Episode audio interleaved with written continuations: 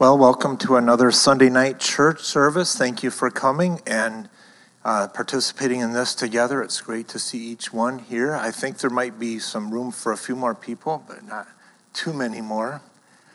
Um, does anyone have anything that they'd like to share about what the Lord is doing in their lives, or some blessings, or prayer request, or something like that? Just a little testimony time. Anybody? Anything going on? Joel?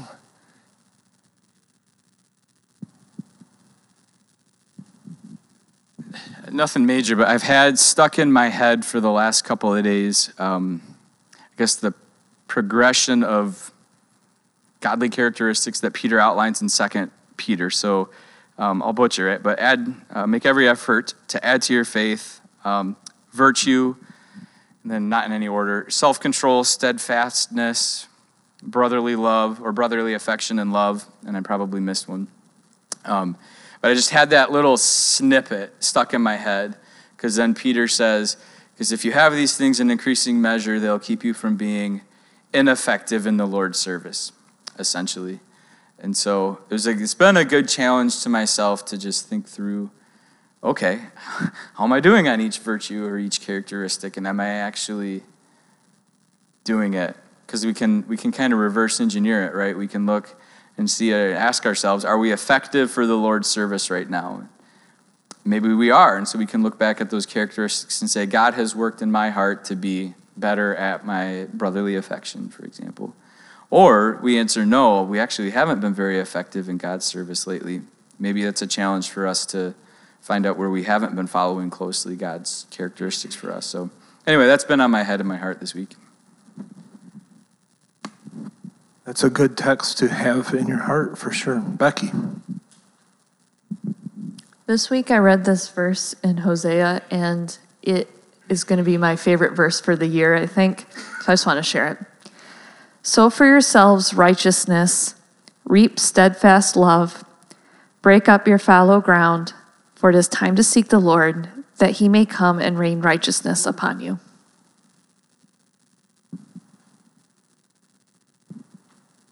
That's a good passage, too. Did I see your hand up, John?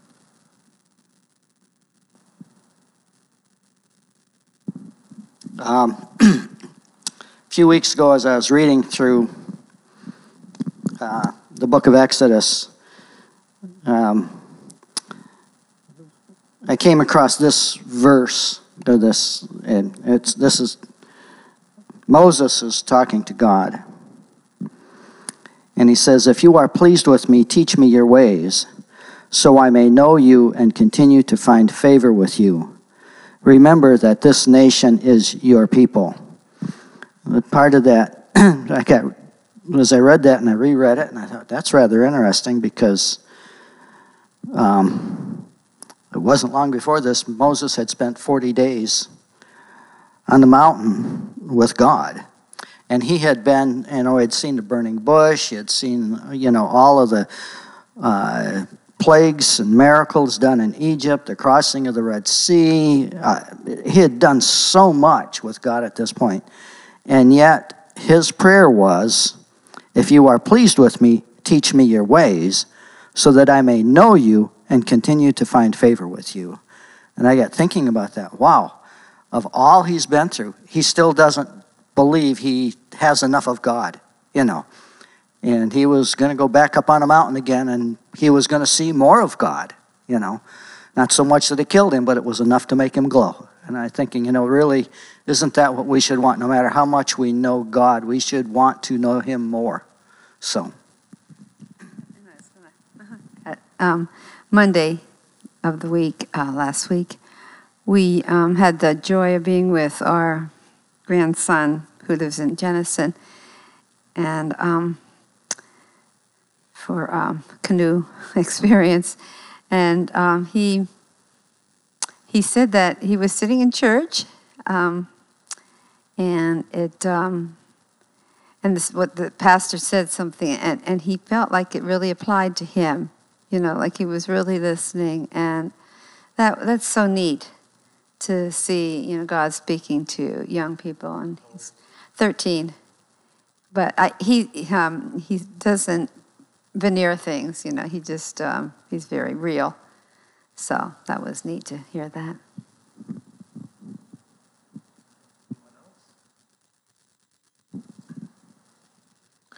Well, those are good things to share. Thank you. And I want us to be in the habit of that because it's we encourage one another when we hear the gospel from each other's voices and experiences. um, let me recap a little bit. Excuse me. Um, Joel, that passage in 2 Peter 1 has been formative for me for sure, too. And the um, first time I heard it taught well, um, the sequence was add to your faith goodness, and goodness knowledge, and knowledge self control. And then that uh, fifth one is perseverance.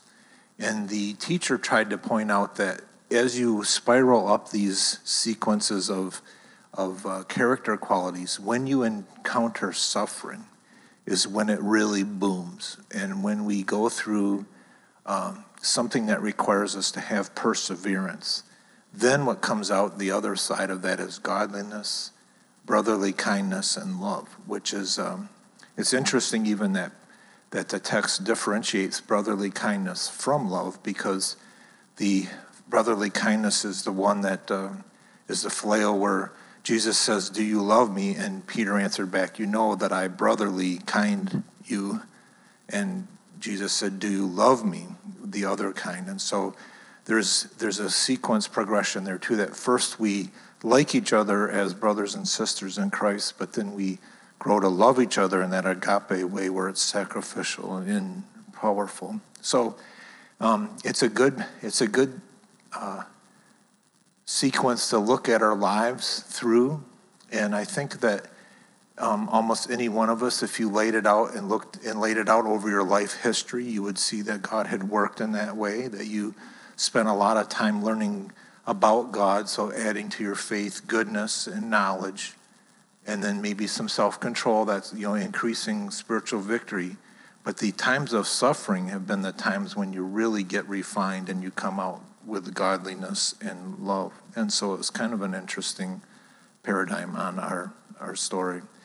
The other thing that I, the second thing I want to recap on is Becky's, your text, you said that you sow righteousness. Is that what you said? So the, um, the idea again of fruit, right? That it, as much as Paul, uh, Peter says to make every effort to add to your faith, goodness, and knowledge, you're supposed to cooperate with the Spirit.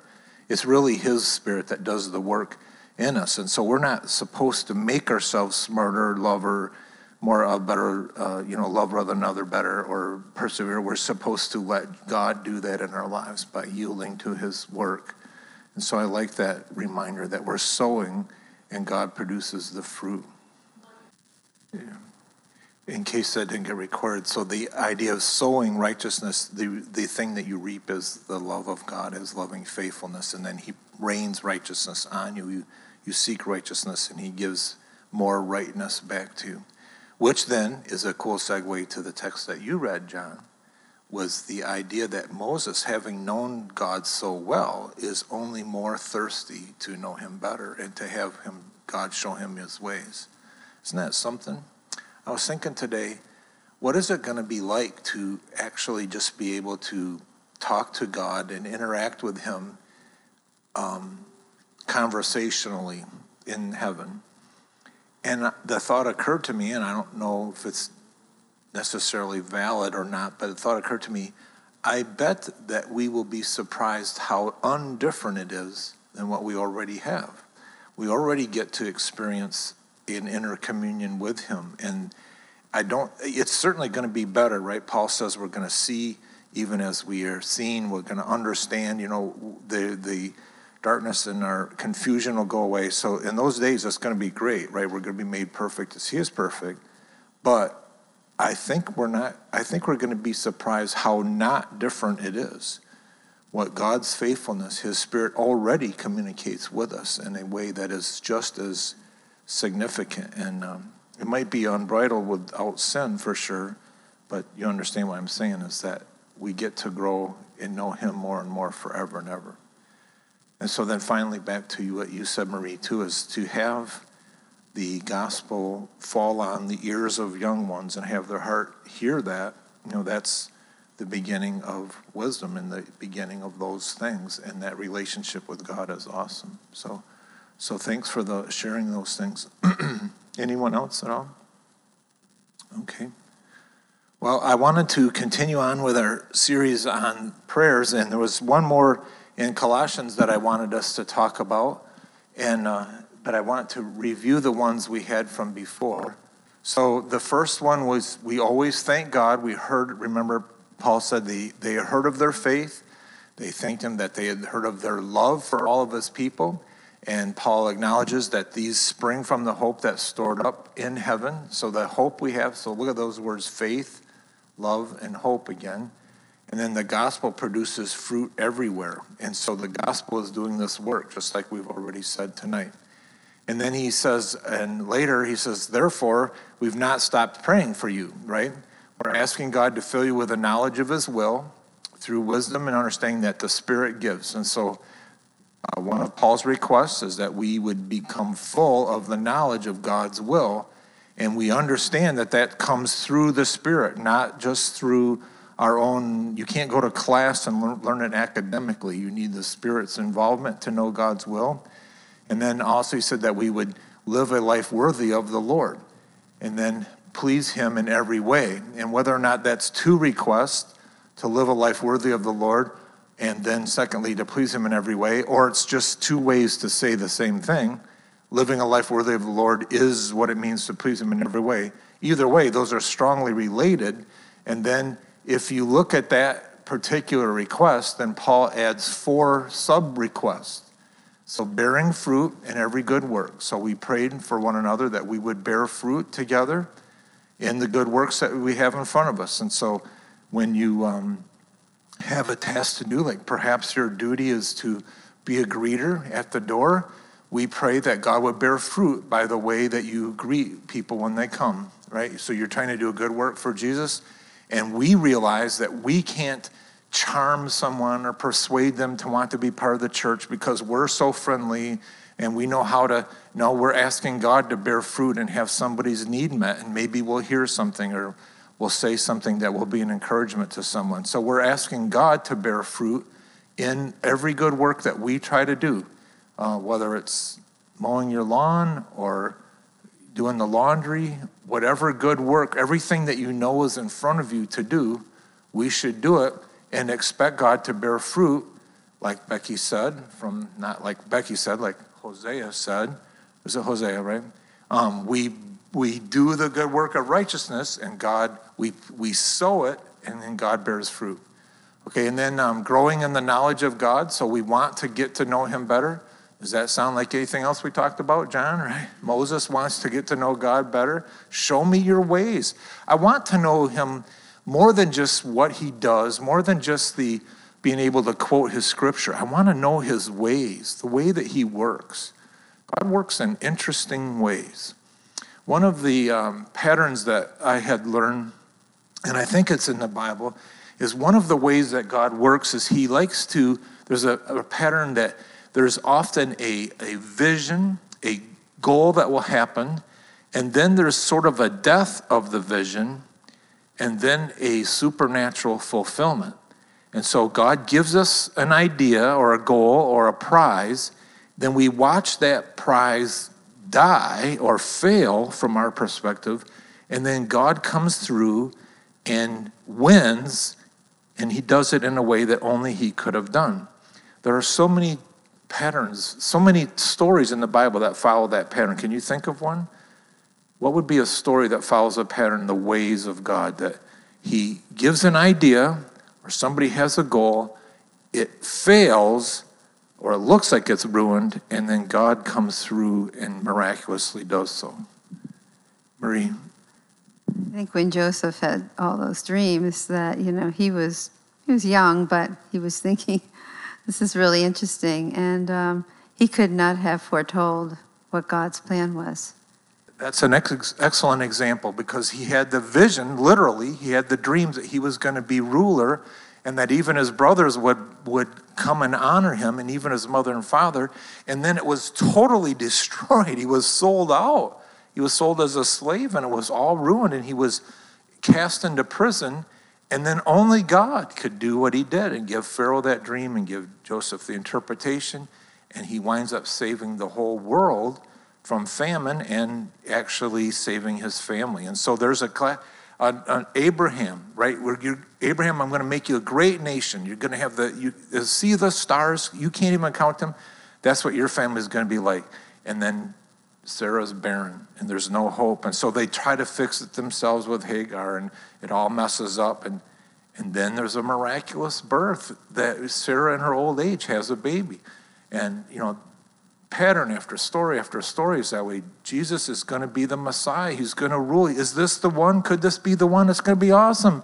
And then he dies on the cross, completely defeated. They had no idea. They thought it was all over. They ran and hid.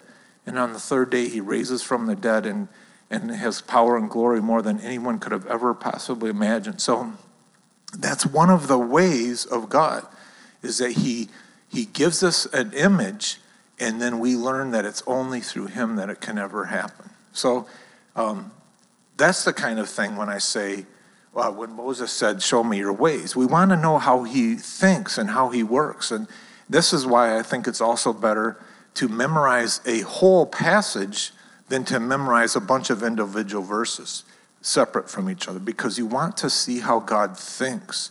You want to see how he reasons and what leads from this thought to that thought to that thought. And so, growing in the knowledge of God is certainly one of the things that we should pray for. And then being strengthened with all power, right? We want to be able to endure. And so, this is part of that you know, the, the eight things that are in Second Peter, add to your faith goodness, goodness, knowledge, knowledge, self-control, and self-control, perseverance, right? We need to have great endurance and patience. We have to go through suffering.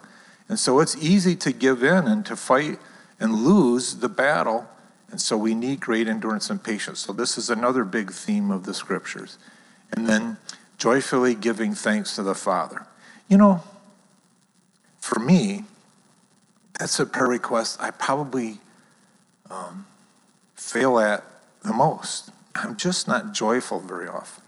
It just feels like, and I might have endurance and patience, but man, I'm, I'm, I look like Atlas carrying the world on his back sometimes. You know what I'm trying to say? And so I need to, to practice. I need to ask God to help me joyfully give thanks. Thank you for this day. Thank you for the suffering even of this day. Count it all joy, brothers, when you face trials of different kinds, James tells us. Uh, rejoice and be glad, Jesus says, because great is your reward in heaven. So I need to not get uh, daubered down by sorrows. All right? So those are good things. And, you know, if you have a hard time remembering why to be joyful, just start thinking about the inheritance, right? We get to be in the kingdom of light. And then he wraps up that prayer in chapter 1 For he has rescued us from the dominion of darkness and brought us into the kingdom of the Son he loves, in whom we have redemption, the forgiveness of sins. So, those are good reasons to be joyful. All right, so this is the new prayer and the last prayer in the book of Colossians that I could find. And it's near the end of the book in Colossians chapter 4. And Paul says, Devote yourselves to prayer, being watchful and thankful. Help me understand. You guys are good scholars, and I'll give you the mic. What is it? What does it mean to be watchful? What does that word mean? Help me understand what watchful. Why, why is he saying being watchful? What are synonyms? What other things could that mean, do you think? Who would like to help me out with that? From the military, being a lookout. So watchful is from the military being being uh, alert, of watching out, right? What other things? What other aspects of watchfulness? What does that mean? Why why would Paul tell us to be watchful? What's the what's the danger that we're trying to avoid? The Lord's coming, Gene said. Right? So there's an anticipation of a future hope. What other things? If we're devoting ourselves to prayer, we better be watchful to see that God answers our prayer. So part of it means pay attention to what's going on, right? It's to be alert. Any other thoughts about watchfulness? Uh, watch out for the wiles of the devil and the false doctrines. Yeah, I think that the watchfulness terminology has to do with that there's a danger afoot, right? There's something else out there. In other words, it's not easy to see. If you if if God tells you to be watchful, the thing that we're looking for is not necessarily obvious, right? It's easy to be deceived and miss it. So you need to be alert, looking for it, searching, searching, like like uh, what's the book Finding the Little Guy with the Red find Waldo, right? I mean, you have to be alert to find Waldo. Where's Waldo? What did I say? Find Waldo, yeah. Where, where's Waldo? And so the point is, is that it's hard to. Um, so devote yourselves to prayer, being watchful. There's a danger of being slothful, sloppy, overlooking, not seeing things, blind spots. Um, that's those are dangers in our heart. So we, um, I heard uh, uh, a sermon recently where the uh, it was Tim Keller, and he was talking about Jesus says, "Watch out for all kinds of greed." Be, why does he say watch out? He doesn't say watch out for adultery. Those are really easy to see. Greed is something we lie to ourselves about. We don't think we've got the problem. So watch out, watch out. And so devote yourselves to prayer, being watchful and thankful. Why? Why thankfulness in our prayer? Why is that? Why do you think it's important to be thankful? Well, um, I had to define the what thank, Thanksgiving was for kids. It's actually kind of hard. What does it mean to be thankful? You know, we understand it's like an orientation or an attitude, but I kind of boiled it down to acknowledging two things. First of all, that whatever you are thankful for, whatever the thing, the situation, the, the blessing, or the thing that's uncomfortable that you're experiencing, you have to acknowledge that it's from God, that He's in control, and that it is something good. So to take whatever you're going through and saying, you know, whether it's comfortable and you love it or it's uncomfortable and, it, and you wish it would go away, you have to say, you know what, this is from God and He's good and He loves me and I acknowledge that. So it's like kind of like reminding yourself of something true. So again, being thankful uh, is a good definition, Becky, is, is recognizing that something is coming from God, right? And it's coming as a good gift.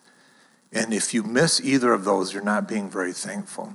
I think maybe a, another piece I would add is the idea that we don't deserve it, right? It's not an earned thing. I'm less, I'm thankful for my wages, but less so than if it was a gift. And so being thankful to God is realizing that I don't have the rights to receive it, but I've been given it anyway. And it's a good gift, and it came from God. So He gives good gifts. And so this is a gift oriented awareness, right? That God is blessing, and I am being benefited from Him. So when we pray, when we devote ourselves to prayer, we're supposed to be watching for things that we might be missing, watching for blind spots in our own lives, and being thankful and expectant thankfulness that Jesus is going to do and give us something that's good for us that we did not necessarily deserve. That's a great, that's a great mindset. Amen? Does that make sense? Okay, so the next thing he says, Paul says, and pray for us too. So the first prayers was his prayers for them, and now he's wrapping up his book. And he says, and pray for us too, that God may open a door for our message, so that we may we may proclaim the mystery of Christ, for which I am in chains, and pray that I proclaim it clearly as I should. So, do you see the three requests in there? I, I outlined it um, in a moment here. Pray for us that God will open a door for a message that we would proclaim the mystery, I didn't spell it right, mystery of Christ, for which I am in chains. So there's a cost about it, right? And then that I would proclaim it clearly as I should. So, first, help me unpack that first part of the request that God may open a door for our message. Why, why do we have to ask God to open a door for Paul's message? What is, why would we have to ask that? We, would, we should ask that, right? We should ask God, God, open a door for our message. Why? do we have to ask God to open a door? What do you think? Um, I like uh, to look for really good tracks that uh, are, uh, you know, people will want to read and are clear about how to be saved.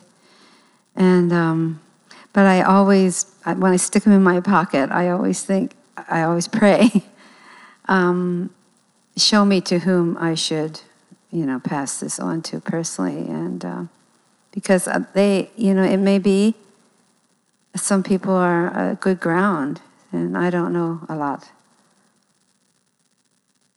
Good. So one of the reasons we ask for an open door is because we don't know who needs to hear necessarily. What else might be a reason we would ask God to open the door? Well, just like the parable of the different soils, like Marie alluded to, um, you know, you, you don't know the context, as Marie said, but it's God that prepares the soil in all those cases. And then if you think about the parable of the sower, he just sows the seeds everywhere, and it's God that makes it grow. And the uh, third parable I kind of think of in the same category, I might be wrong, but when Jesus talks about the good fish and the bad fish, the idea is we just bring all the fish to Jesus and then he's going to sort it out. He's going to do the work of drawing their hearts or not. So um, we just ask God for opportunities and, and trust him to open the doors. Good. Other reasons you would use that idea of opening a door? Why pray for that? What is that what else is that saying? Anything? Sort of reminds me of the um, ask, seek, and knock language that Jesus used. You know, if, just reminds me of that. The, the, when you ask for, what you seek for, you know, salvation is one of the things that God's going to open the door when somebody's asking and seeking for that. So. Yeah, you have not before you ask that. And then there's also, behold, I stand at the door and knock. That one you were thinking of? Anyone opens the door for me? Maybe. There's other. Jesus says, I am the door, right? I'm the good shepherd, but I'm also the door. I'm the way.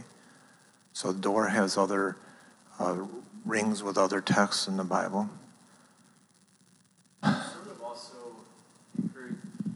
It also encourages our humility. It reminds us that we're not the ones who are responsible to to use the analogy, we didn't make the seed. All we do is scatter it. We don't till it into the ground. We don't tend it and water it every day. God is the only one who does that. We just have to be faithful to do it. So it encourages our humility. Good. So we can't make it. If you, um, if if our job was to go and sell a bunch of uh, laundry detergent, right? We would make our pitch, we would work on our demo, we would try really hard, we would get for a contacts a contact list, we would go, um, maybe we'd even go door to door, right? And we'd go knock on somebody's door and say, hey, I have this laundry detergent that you need. And all the pressure is on us to come up with the best pitch, the best demo, to find the person who wants to buy laundry detergent. You understand when we're selling a product, it's really hard to do. But this is praying that God would open a door for our message. And like you said, Joel, it reminds us of the humility, right? And the, the seed part that we're not in, um, we don't make it work. But the thing I guess I'm trying to figure, I want to point out is that only God is the one who can make the door open. I, no matter how good my pitch is, no matter how skilled and slick my demo, I can't make somebody's heart open up. And we can proclaim the message all day long till we're blue in the face and, and it won't make a difference in somebody's life. Only God can do this. The other thing that this reminds me is that there is an opposition to the message, right? There are closed doors. There are people who stop their ears and, and they run at uh, Stephen to stone him because they did not want to hear the words that he was saying. And so we need to ask God to open doors because they're closed. And only God can open the door. And it's, um, it's good for us to view this as us cooperating with His effort, right? Okay, so that's the first prayer request that God may open a door for our message. The second one, so that we may proclaim the mystery of Christ for which I am in chains. What is the mystery of Christ? I guess I would say that's just the gospel in a nutshell is that Christ died that we would live, that we find forgiveness for our sins, not through any righteous merit of our own, but only because God has forgiven us and shown us grace.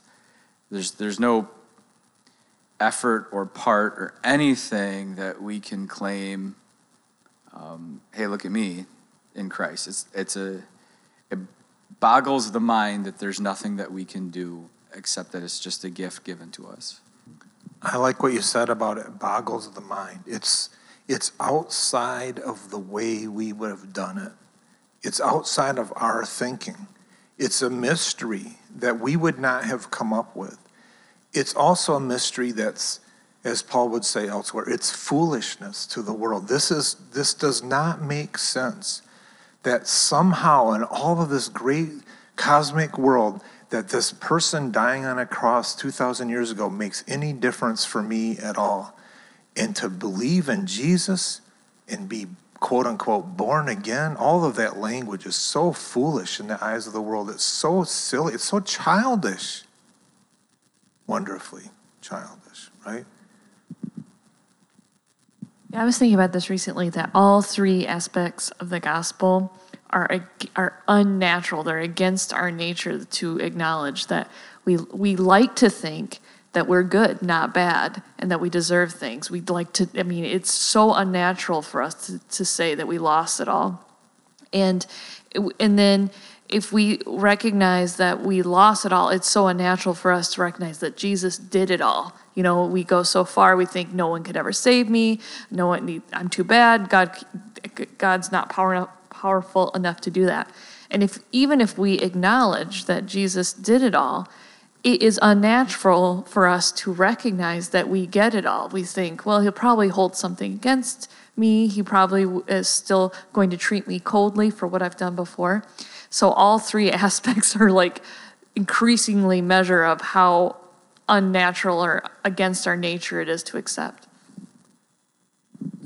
Amen, for sure. That that is uh, that second part too that Jesus did it all. If you told somebody, all right, we're going to send a Savior to the earth and he's going to save everybody from sin and evil. If we were writing this story, we would have had him come in power and glory and sweep his sword back and forth. And he comes in weakness and is rejected and despised. It's, it's a mystery that doesn't make sense until you understand the whole story of what's going on. John. If I remember right, Paul also mentioned that part of the mystery is Christ in us, which is a real mystery, how he can be within us. Yeah, for sure. Um, for which I am in chains. Um, is, is he preparing us to be persecuted? I mean, the, mis- the mystery is a mystery and it's not going to be understood by everybody. I mean, it, it already says it's a mystery, but um, we're going to get we're going to get laughed at.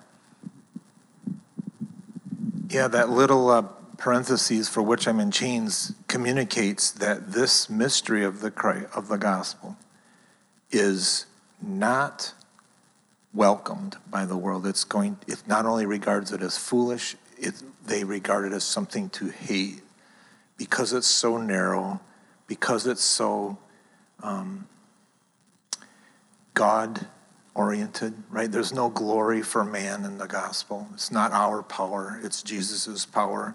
And so people hate the story of, of the blood of Jesus being shed for our sins. There's, there's people who have, who have opposed the atonement um, categorically because it's some sort of slaughterhouse theology. Why would a person's blood, you know, what are you making? And even going so far that the divine parent uh, child abuse that God did to his son, and who would ever do that? The, the, the shame, the, the, what does the Bible call it? The um, scorn of the gospel, or the offense of the gospel. It's an offensive message for me to tell you the truth. You are not good enough to earn God's favor a person, a, a modestly height, ordinary Jewish person died for you and he was worthy and you need to accept him and you cannot get there on your own. That is so insulting to the world and they think it's foolish and, and it's offensive. And so when we pray that God would open a door for our message and we want to proclaim that mystery, we need, we need God's help. That's why we're praying for it, right? And then thirdly, Paul says that I would proclaim it clearly as I should. And I wanted to know what the word clearly was, and it just means to show it out, to show it with light, to just lay it out on the open and let it do its work. And so um, Paul's request is that God would give us an open door, that we would proclaim the mystery of Christ even if it cost us. And we would do so clearly so that only Jesus gets the glory, right? When we mess the gospel up by adding in, and then you'll be rich, or when we mess the gospel up and, and say, you're really not that bad, you know, there's, um, we need it to be clear. Remember how many times Paul was, everybody was listening to, and the you know, pen dropped quiet, whether it was uh, Mars Hill or the Jewish leaders or the king, and he would start talking about Jesus, who rose from the dead, and they just started mocking him. What are this babbler saying now? Do you think you can persuade me to be a Christian so fast? And all of this, re, you know, you have to get down to the simple foolishness of the gospel. All right, so that's a good prayer. Amen. So, who would like to pray through number one, number two, and number three, and then we'll close? So, I need three volunteers who would pray for us these three parts of this prayer. John, you got number one? Who's number two? Joel? And number three? Marie. All right, so how about for microphones efficiency? Can I go one, two, three? All right, so Joel's number three and you're number two. Is that okay, Marie? All right. Thank you, John. Oh Lord, Heavenly Father, we want to thank you that you have given us a message, oh Lord. Lord, and we pray that you would open doors in our community to proclaim that message, oh Lord. And when you open the doors, give us wisdom to see those doors open that we may enter them to share the message. And Father, um, when you do open these doors, um, as John said, that we would have wisdom, we would see that it is an open door, and that there, and that there is a great need uh, for people to know how to be reconciled to you. So, Lord, we ask that at that time that we would be eager to proclaim the mystery of Christ because you have made yourself known to us, and we know that you um, you have a church that you have set aside, and may we be part of uh, this wonderful co- proclamation to those for whom you have died. God, you are great and you are wonderful. You have made a way that we would be reconciled to you. And it's the way through Jesus Christ. And that's, we see it in part, we don't see it in full. It's still a mystery in many respects. Even though it's a mystery, Lord, I ask that you would enable us to proclaim it clearly to those who need to hear it. That we would not add to the gospel message, that we would not take away from the gospel message, that we wouldn't try and share it in a way that makes us look cool, like we're so awesome, believe in Jesus Christ because I'm so cool, but instead, that we would abandon ourselves, abandon our charismas and our intellect, and simply present Christ crucified, buried, resurrected. That we have forgiveness of sins, that we preach clearly that when we confess our sins, you, O God, are faithful and just to forgive us our sins and cleanse us from all unrighteousness, is good news. So I ask that you help us present that, proclaim it, declare it, share it clearly as we ought to, Lord. Humble our hearts as we share the gospel, that it would be clear that you love the whole world. Amen. Amen. well, again, I, I think it's pretty cool that Paul told us to, God tells us through his word to be watchful and thankful. We get to watch for opportunities and we get to be thankful when God brings in the fruit. Isn't that exciting to be part of his kingdom? So thank you again for participating. You guys are dismissed.